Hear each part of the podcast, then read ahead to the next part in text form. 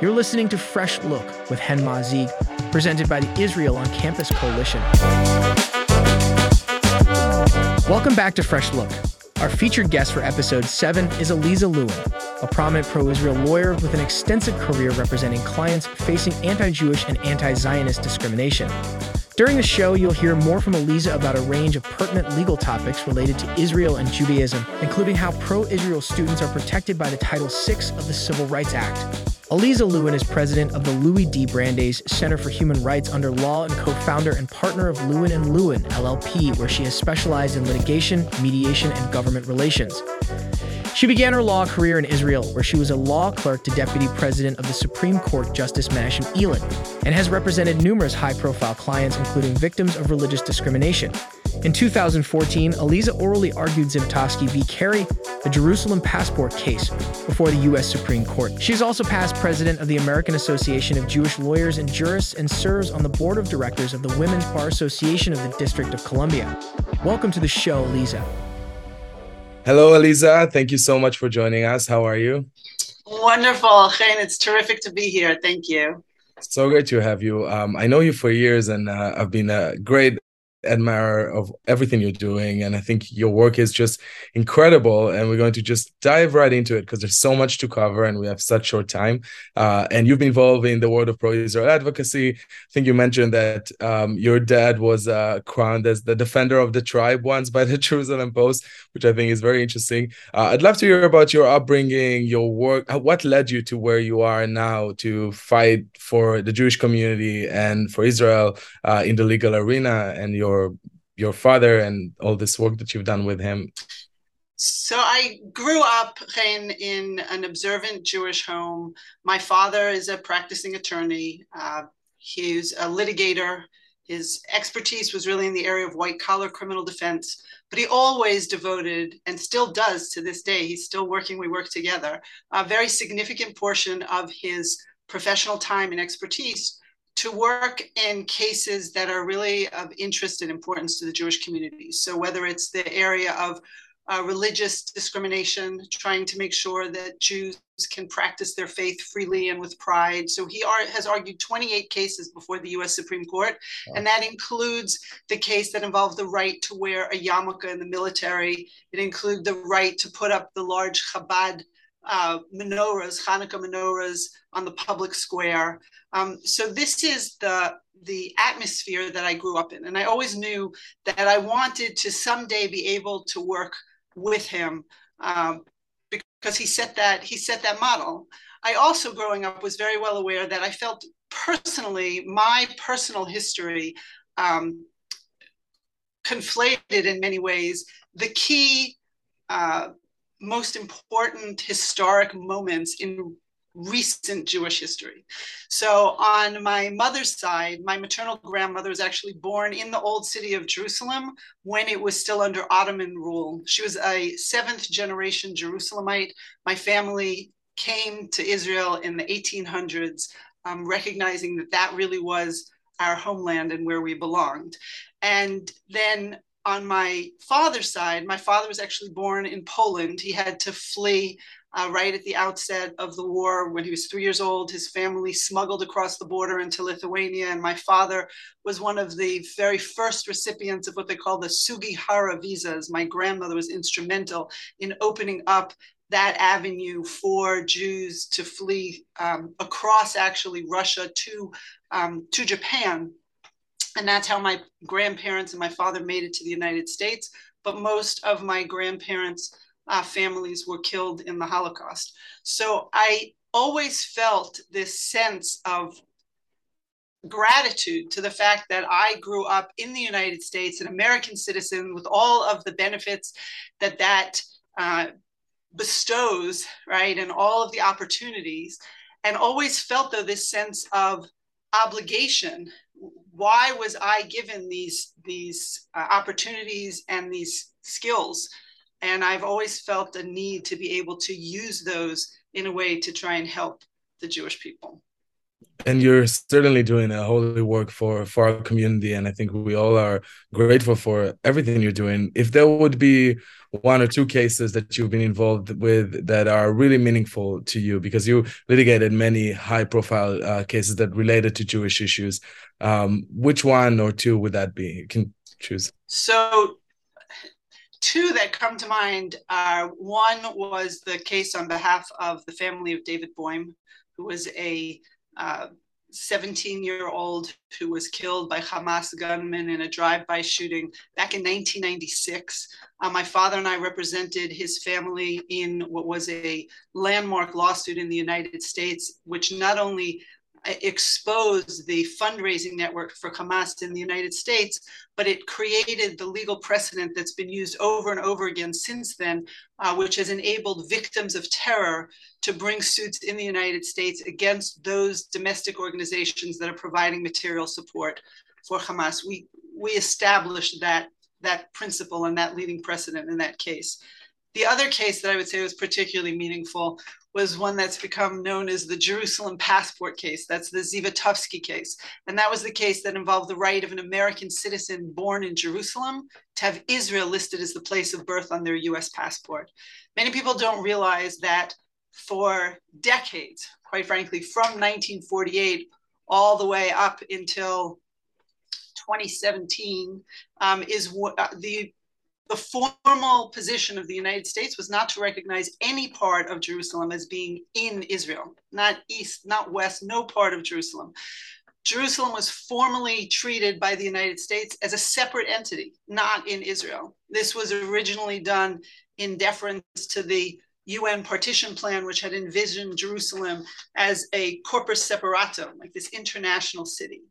Um, and so that was most evident. The US policy was most evident in the passport policy, because whereas the general rule for American passport holders is that if you're an American citizen born outside of the US, your country of birth is what's listed as your place of birth on your US passport. So if you have two American citizens and they're born and they're living in Paris and they have a child, that baby's passport will list France, just the country, as the place of birth.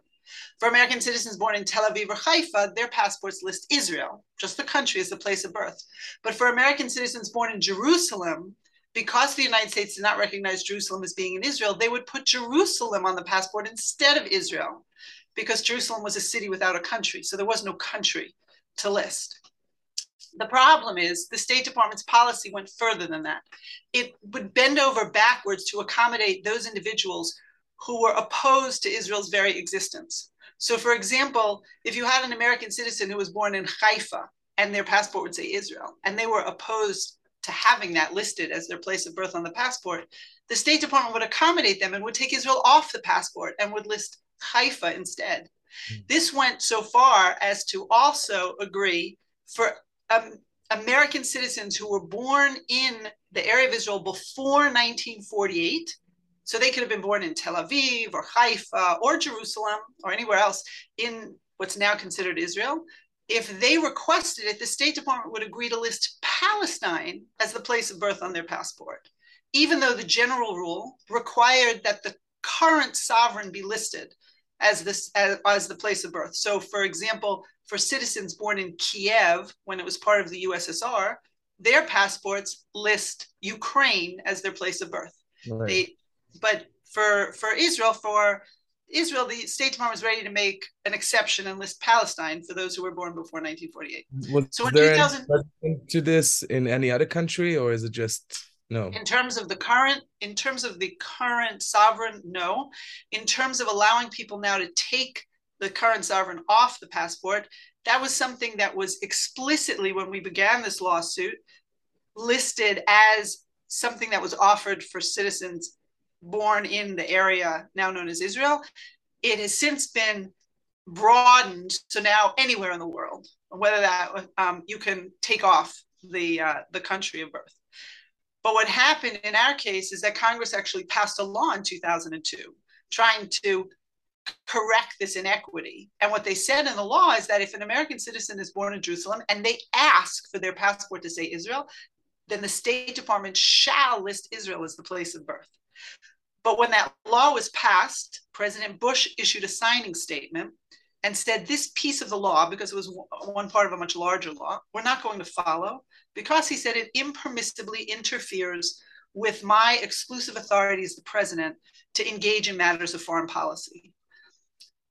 A couple of weeks after that law was passed, a very old friend of mine, uh, for years, not old in age, but old in length of time, uh, gave birth to her third child, her first child born in Israel, and the child was born in Jerusalem, in Shaare Zedek Hospital, which is in a part of Jerusalem that's been under Israel's control since 1948. When I called her to wish her a mazel tov, I encouraged her and her husband to see what would happen if they requested Israel be listed as a place of birth on their child's American passport. And when they went to ask, they were told by the clerk that doesn't matter what they request, because of the signing statement, the passport is still going to come back saying Jerusalem. And sure enough, it did. And I joke that that is when Menachem Binyamin Zivotofsky became Lewin and Lewin's youngest pro bono client, not even a year old. And we brought the case, which went up and down in the courts and went to the Supreme Court twice. My father argued it the first time, I argued it the second time. It became ultimately a major separation of powers question in the United States because there had never before been a situation where you had the executive branch and the legislative branch squarely opposed on this issue. Congress was saying they had the authority to require the State Department to do this, and the executive branch was saying no, Congress did not have this authority. At the end of the day, um, I argued the case. That is meaningful experience for me because honestly, it was not only my first oral argument before the Supreme Court, was actually my first oral argument before any court.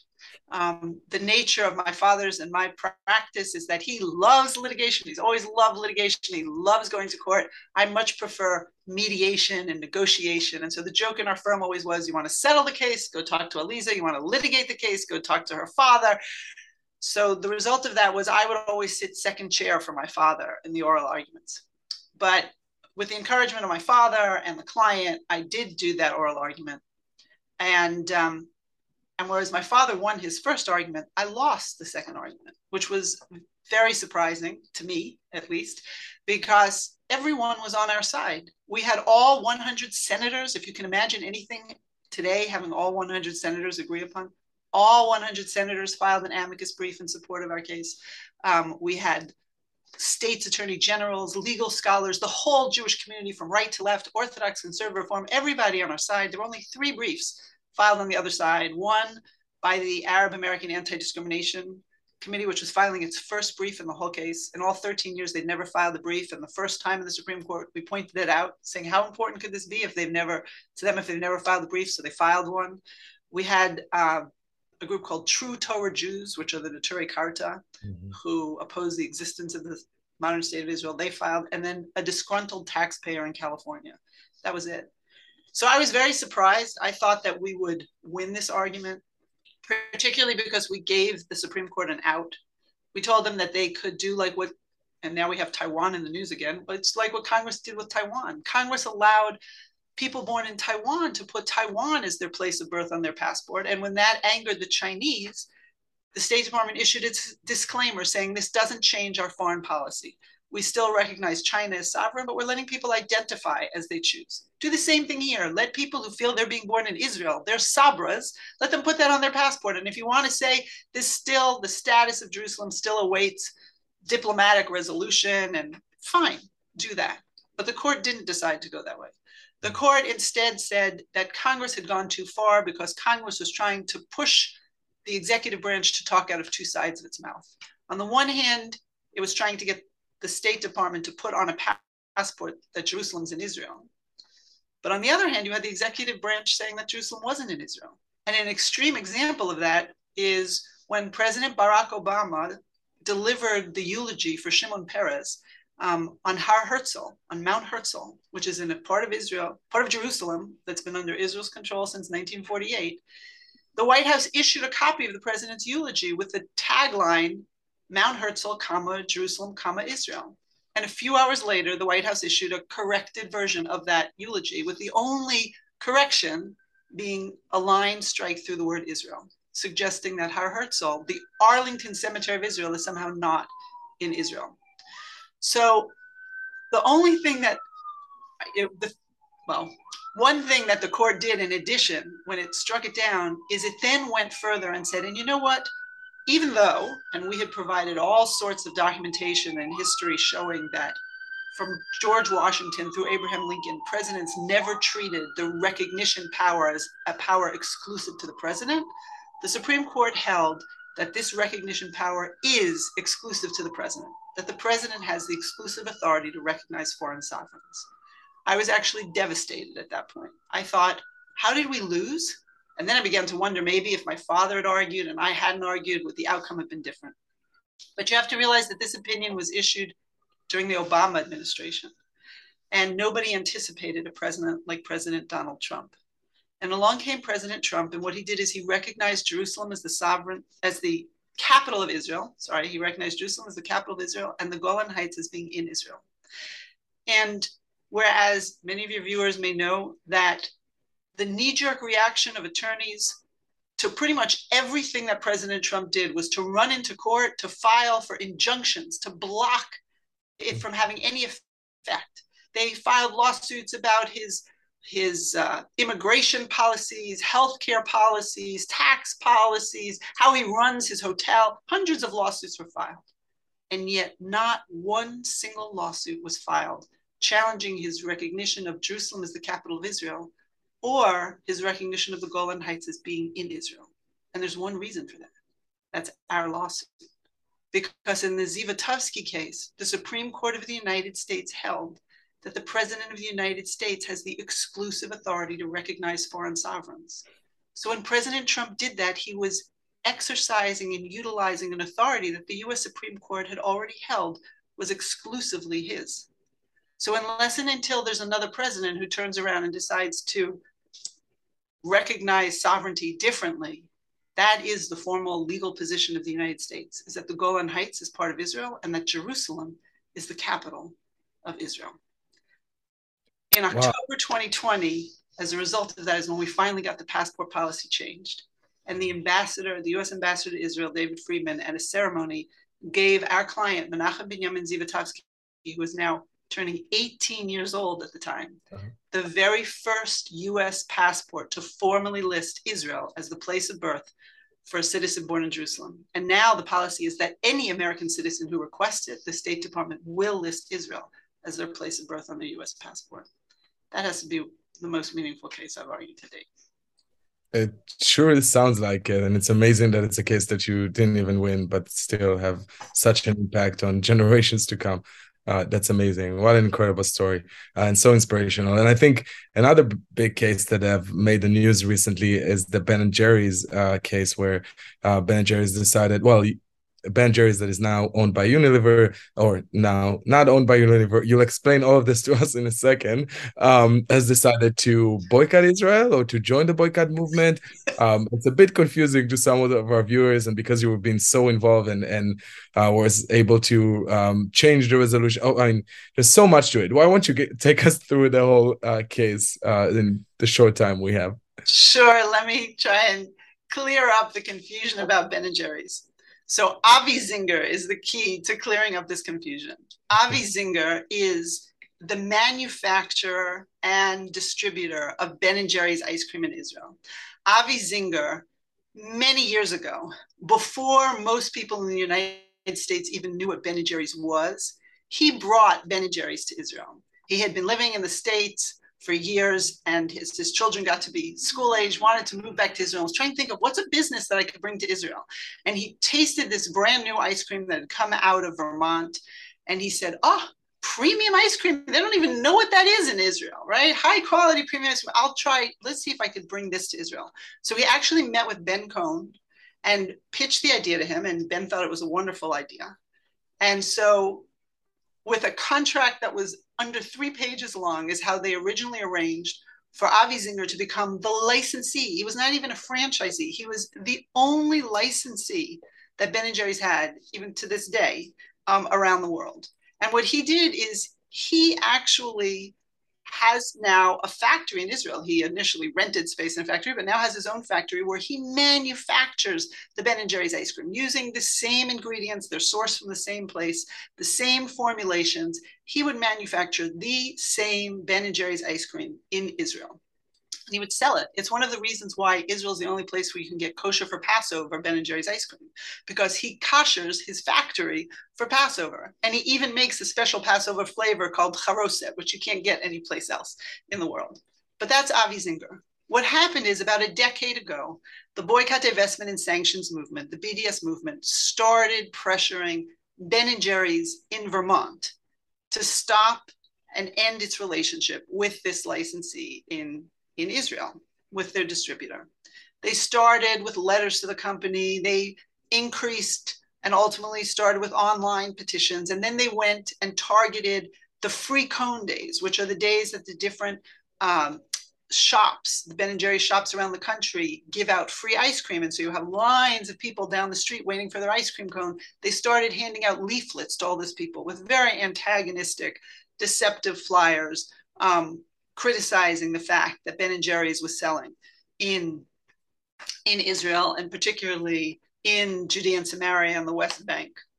And so the pressure grew and the company continuously pushed back against it until in May 2021, as we know, there was the uh, conflict with Hamas in Gaza. And online, as I know you saw, were very everything exploded. The pressure mounted to unbearable levels. And it was soon after that that the Ben and Jerry's board in Vermont was insisting that Avi Zinger had to stop his sales over the Green Line. And that meant that he had to stop distributing his ice cream in East Jerusalem, in Judea and Samaria, and the West Bank, including in Palestinian cities where he was selling it. Right, and that's the board that is the. Are they like the board of directors of the company, or? So what, what? happened is in 2000, Unilever merged with Ben and Jerry's. As hmm. part mm. of that agreement, they agreed that there would be an independent board of directors of Ben and Jerry's in Vermont that would still have a say in matters of the company's social mission. That's the independent board that we're talking about. Okay. And so Ben and Jerry's in Vermont pushed this pressure on Avi. Avi Zinger said, I can't do that because that's I can't stop those sales because that's a violation of international of Israeli, sorry, that's a violation of Israeli law.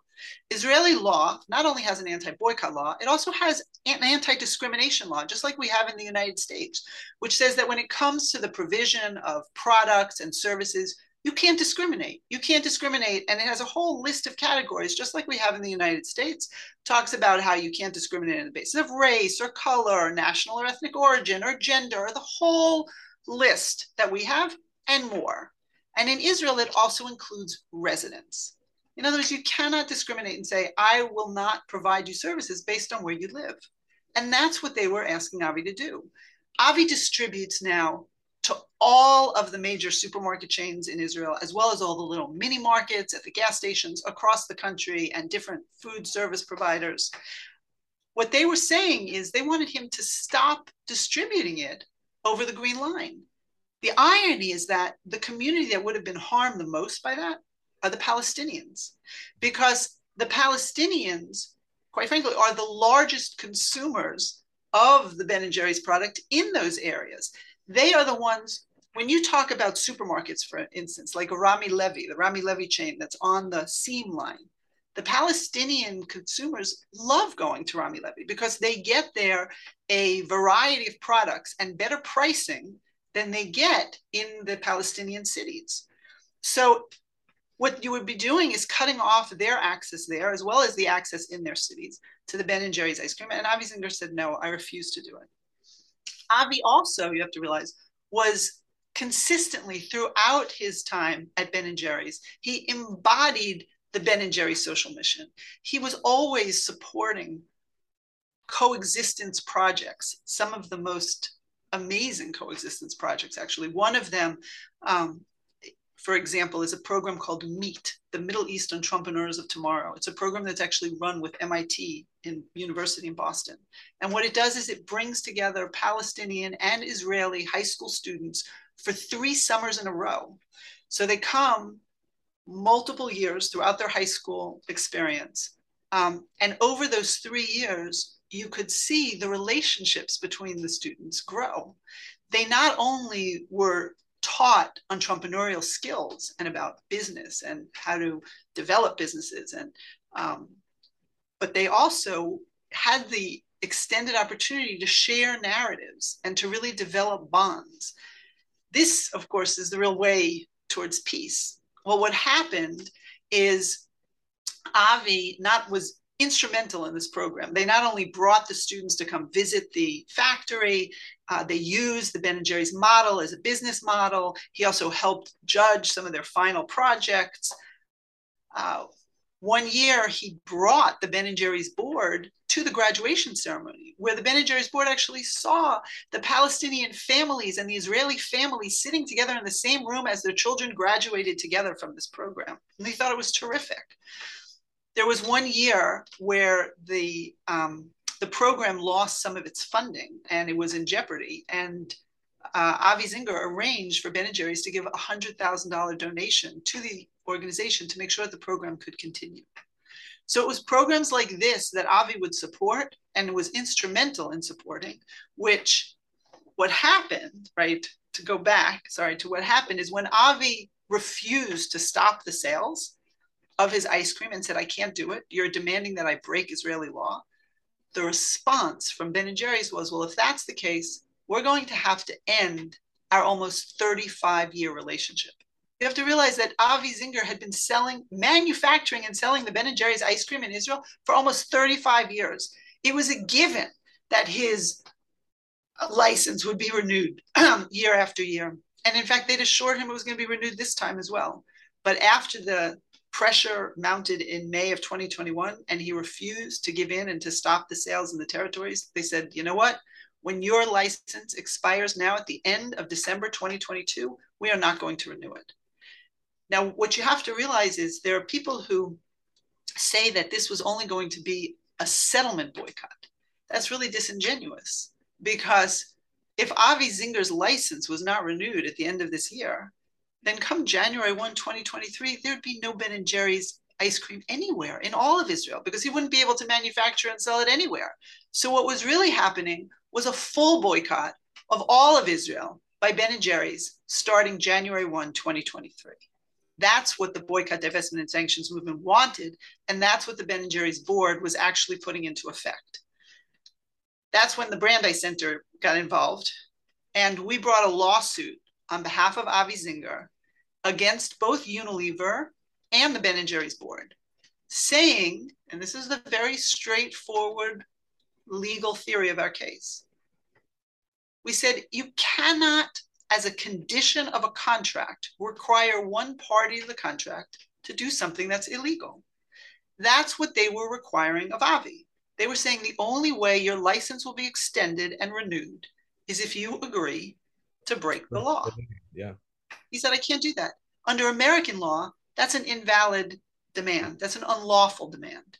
You can't make that a demand of your contract. And that's what they were basically doing. And they acknowledged in the suit there was no other reason for refusing to renew his license, other than the fact that he was refusing to stop the sales across the Green Line.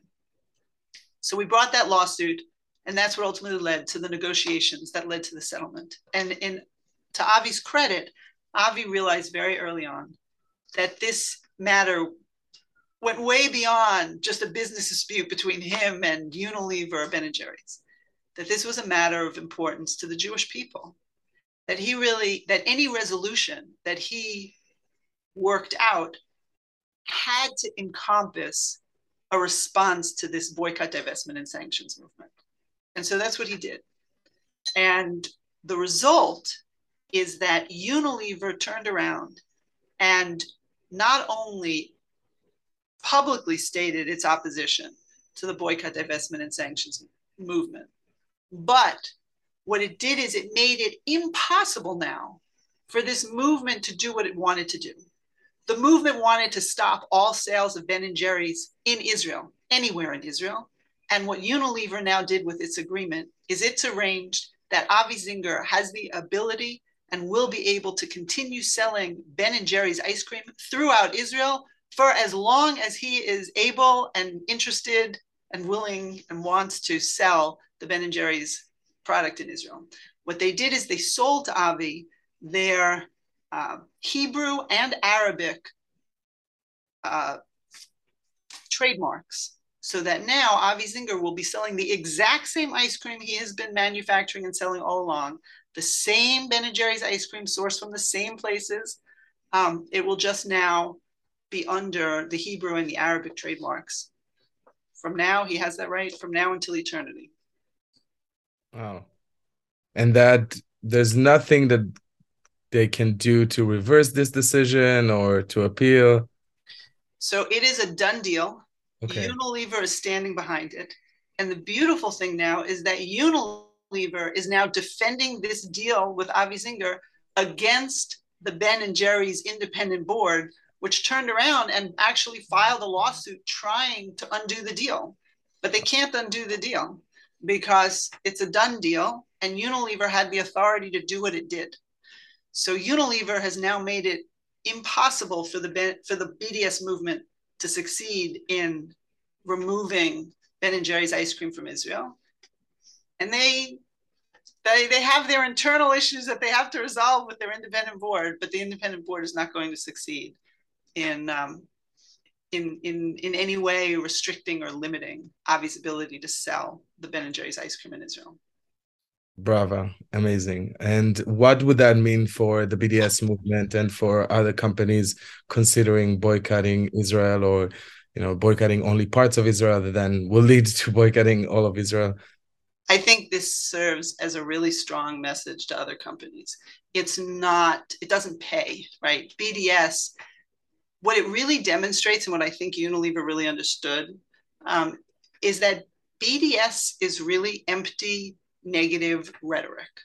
Avi Zinger has accomplished so much more towards peace and coexistence in the projects that he has supported, in the work that he has done, right? That's the real movement towards peace. BDS is harming, not helping the people that they claim to want to support. And I, I said this in the past and I, you know, stand by it what Unilever did was the absolute moral, correct, and right thing to do. Um, and they are they are standing on the side of justice. It's BDS that is on the wrong side of this equation. And I think that this will send a message to other companies that will begin to realize that it does not pay to support or cooperate with BDS.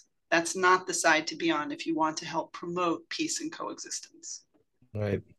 Right on. And I think that's also the message that you're trying to relay to students and universities that um, are handling situation where Jewish students are being discriminated. Um, and just last week, the Office for Civil Rights announced that they would investigate the claim you helped Rose Ritch file against USC. Um, has this been a successful avenue for pro-Israel students to seek resources uh, when they've been discriminated against uh, on campus for being Zionists? And what are some other trends that you're seeing on campus um, where Jewish students are being targeted? Because I mean, of course, we're hearing that it's not uh, that Jewish students are not targeted, and it's just political and it's political arguments. Uh, and we all know truly that the meaning of this. I think uh, I remember few years back you you had a, an amazing conversation with me on the phone when you told me you know you can't really separate zionism for judaism. This is part of our identity and i think you articulated so well and it still carries that with me. Um, but yeah what what do you make of the situation on college campuses today? So you just you just summarized right now what i think is one of the most important key pieces which is um, that and this is what the Rose Ritch case, which you mentioned at USC, has really helped highlight. And that is that what is happening today on many campuses is that Jewish students who feel this affinity to Israel that grows out of their Jewish identity. Their Zionism is a celebration to them of what it means to be part of the Jewish people and to understand and recognize that our Jewish history and our Jewish heritage is completely and totally inextricably intertwined with the land of Israel. We can't separate that from who we are, what our, our heritage is, what our Jewish heritage is. And that is not a statement, right, about what our opinions are about the current policies of the current government of Israel. Right now, what's happening on campus, it doesn't matter what students' opinions are of the current policies. If they just believe Israel has a right to exist as the Jewish homeland, if that's what they support and they feel that sense of pride in their Jewish peoplehood, they're suddenly shunned. They're called racists. They're called colonialist oppressor, oppressors. And they're pushed out of uh, the, the community and the clubs and the organizations or the efforts that they want to be involved in because they want to be able to engage on these issues that concern them, whether they involve immigration rights, women's rights, LGBT rights, climate change, any of those communities. Very often, what the Jewish students are being told is wait a minute, you want to demonstrate with us? You want to join our organization? We'll accept you on one condition get rid of that sense of your identity, right? That Zionism piece. First, disavow Israel, distance yourself from Israel, condemn Israel, and then you'll be welcome.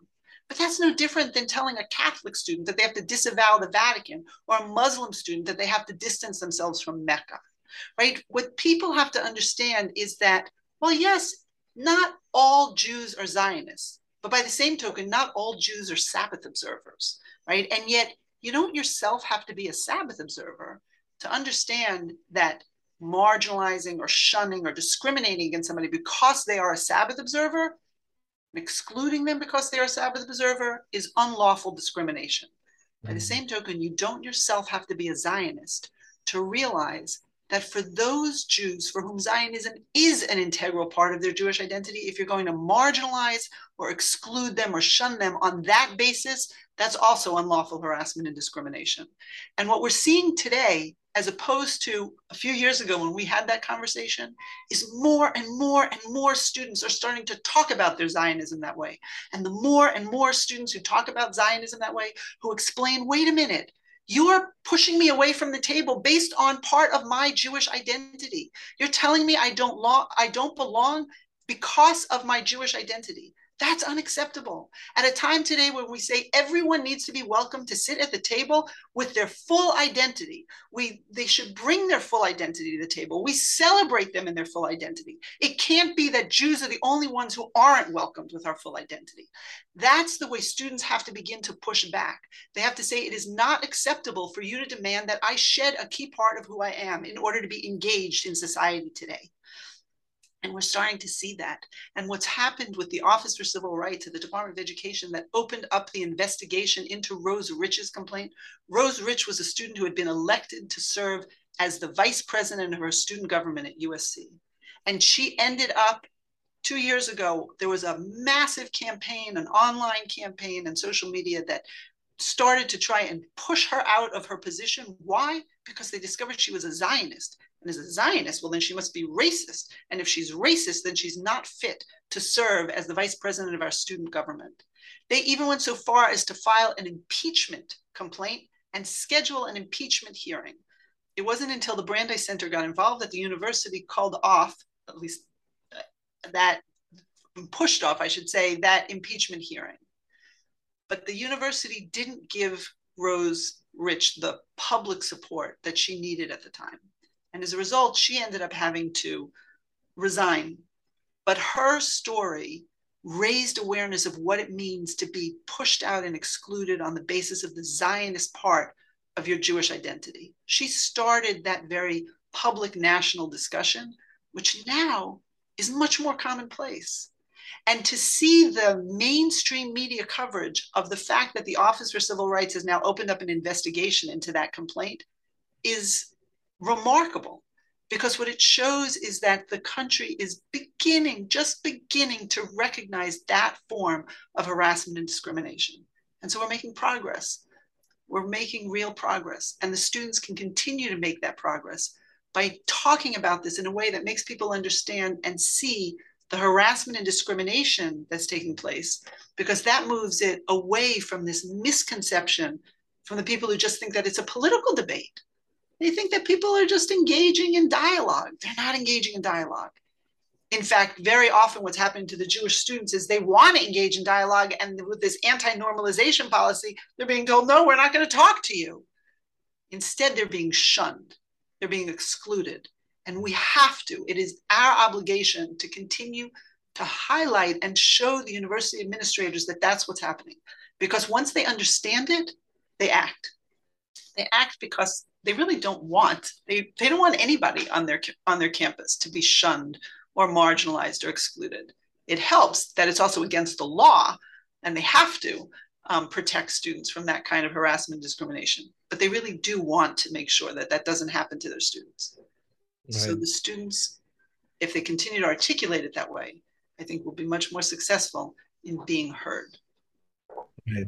That's uh, that's amazing, um, and I think it's so important to also frame this as uh, Zionism is uh, it's a civil rights for also for the Jewish people, and it, like every community, you know, comes to mind for me that in the gay community there are uh, gay couples that are against gay marriage, they are against same sex marriage, and they advocate against same sex couple adopting kids, but I never hear them being pushed forward the same way that anti-Zionists are being pushed forward, although they are a minority from both communities, and the same with the feminist movement. There's some women that have have anti-feminist ideas and they are not the ones that are being pushed forward. And i think this sort of tokenism is something that we're seeing being done only to the jewish community. I'm really hopeful because it sounds like you're hopeful. And uh, we have just uh, one minute but i wanted to ask if you have any other message to uh, to our listeners. Many of them are college students and um, that are perhaps want to bring up legal cases but they are afraid of the backlash. Um, what would be your advice to them so I learned and I took away from the Zivotofsky case a couple of really important personal lessons. One of them was to not be afraid to push myself outside of my comfort zone, to say that it was nerve wracking for my first oral argument ever to be an oral argument before the Supreme Court is putting it mildly. That was way outside my comfort zone. Um, and yet it was probably one of the most important decisions I've ever made, both professionally and personally. The second is to never ever give up. What I thought was my biggest loss turned into a tremendous success story. And the third is to realize that from our perspective, we don't always know what the ultimate outcome will be. We don't always know the ripple effects, the ultimate ripple effects of our actions. We just have to have faith that if we continue to work and do and move in that direction will have that ultimate positive impact. And so I, to this extent that I can let you know that there are resources there for you, like the Brandeis Center, like Chen, right? We're here for you. Have that confidence to push yourself outside the comfort zone. Don't give up and have confidence that what you're doing now is ultimately going to have very significant ripple effects down the road. I think you equated once uh, in in another call we had about to the, the Harry Potter book where they're going back in time and they're changing something and it, they don't even realize how something very small can change the whole future, uh, just like it happened to you. Alyza, we are so grateful. I mean, on behalf of the Jewish people uh, in the past and in the future to come, generations to come, I think will benefit from your work. Thank you so much for everything you're doing. Thank you for your time and best of luck fighting for us. Thank you so much, Chen. All the best to you too. Much hatzlacha and bracha. Thank you. Thanks for tuning in. If you like this episode, be sure to subscribe to our channels and stay tuned for the next episode of Fresh Look.